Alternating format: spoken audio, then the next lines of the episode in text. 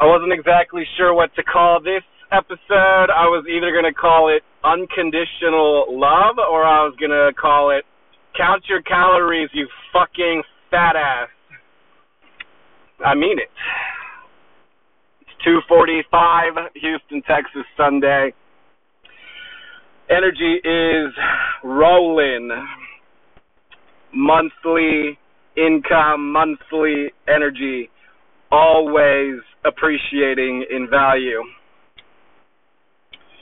A lot of chubby little uh chubby little people here in Houston and you know, it's cuz they don't count their fucking calories and they are eating too many carbs. We know this.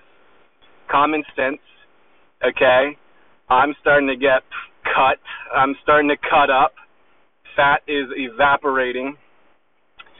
I follow a lot of fitness models, you know. I'm not even like at a level to give advice on that, but like follow the fitness models. You absorb their vibrations, literally. Literally. I spend at least three to six hours a week following fitness models, guys who want to, I'm, who are at where I want to be at.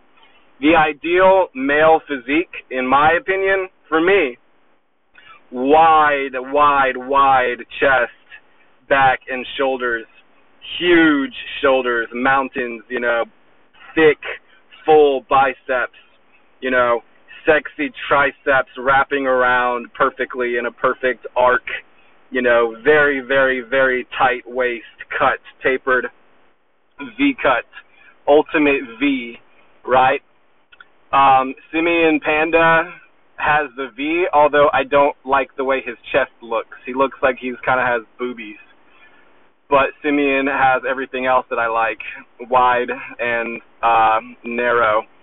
Jay Cutler, in my opinion, the most aesthetic bodybuilder, period.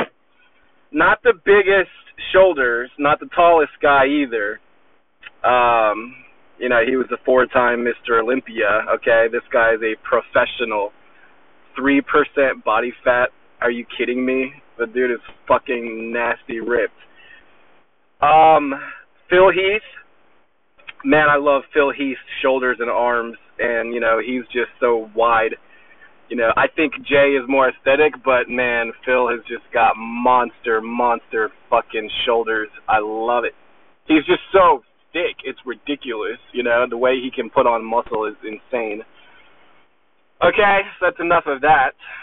Subway is doing a promo on the oven roasted chicken, which is my favorite sandwich. It's only five dollars right now, so I might be going twice a day. I love that shit.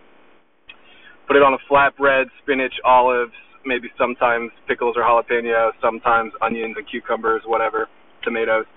I like the Caesar. I like light mayo. I like sometimes um Southwest, but I try to keep it more light and uh, it depends. You put cheese on it, that's another hundred calories. You you switch from wheat bread to flatbread, that's another two hundred calories. This shit matters.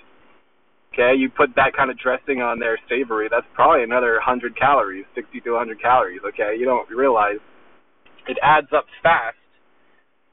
Unconditional love.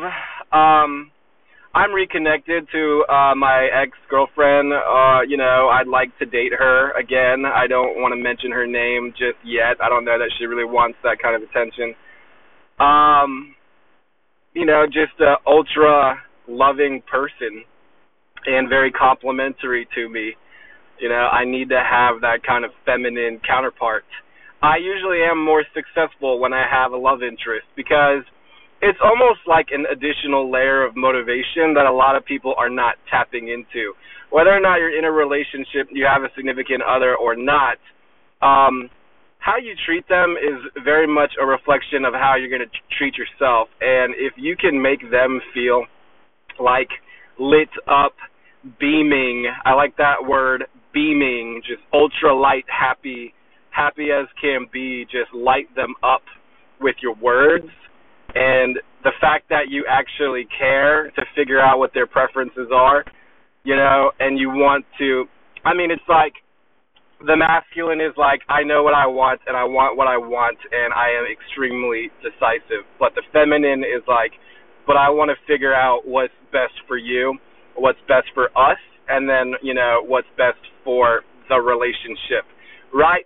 So that comes with what's the appropriate reaction, what's the amount of space I should give you, you know, how can I let you know I'm there for you and I always enjoy talking with you, but I don't want to come across as overdoing it. What's the right balance of being like a loving male figure? It could be fatherly, could be brotherly, like you know, like fun, like friends, could be romantically. You know, we kind of are attracted to all of those relationships simultaneously. A nurturing, a friendly, a supportive, maybe even a rivalry.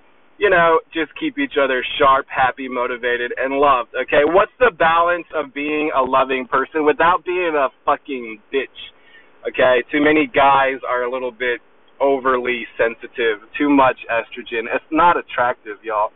Okay, there's a fine line. That doesn't mean be a dick unnecessarily. That just means understand the energy, okay?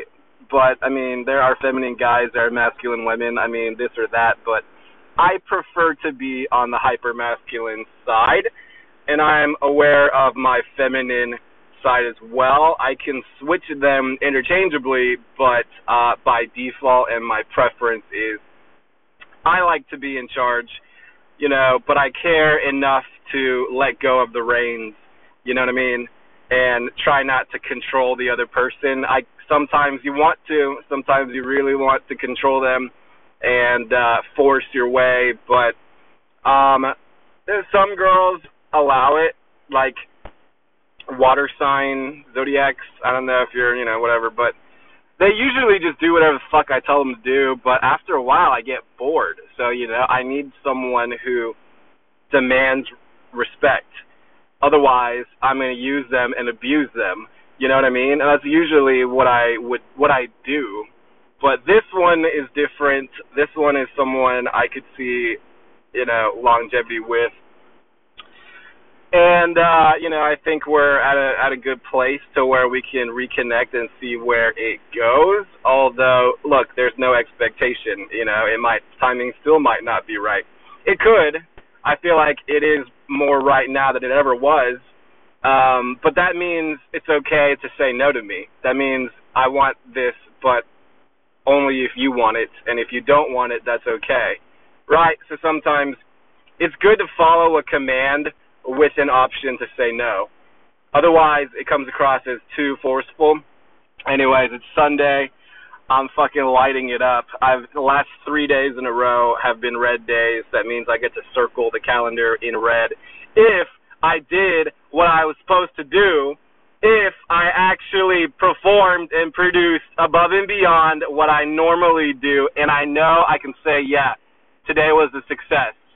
That's what it means. Red is success. No red is you fucked up. Okay. The goal is every fucking day for the rest of my life is red. Red day. Okay. Obviously, I'll go on nice vacations because if I'm red every day, I'll have fuck tons of money. Don't you understand?